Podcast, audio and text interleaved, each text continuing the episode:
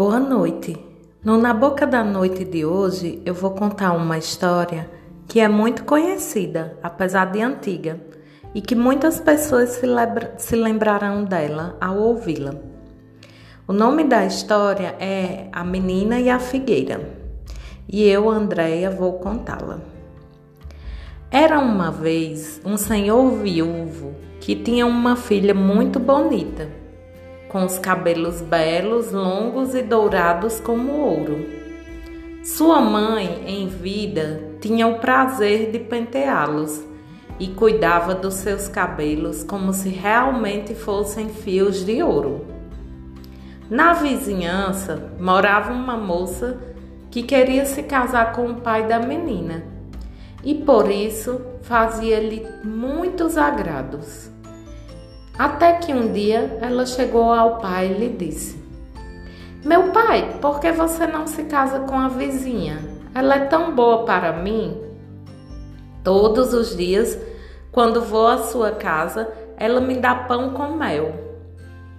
Minha filha, quando ela se casar comigo, lhe dará pão com fel.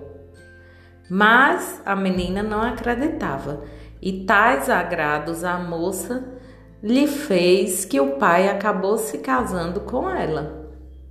Depois do casamento, a madrasta começou a maltratar a menina, castigando-a pela falta mais insignificante. O pai tinha no jardim uma figueira e a pequena era obrigada a vigiá-la o dia todo para que os passarinhos não comessem os figos. E quando isto acontecia, a madrasta batia-lhe sem piedade.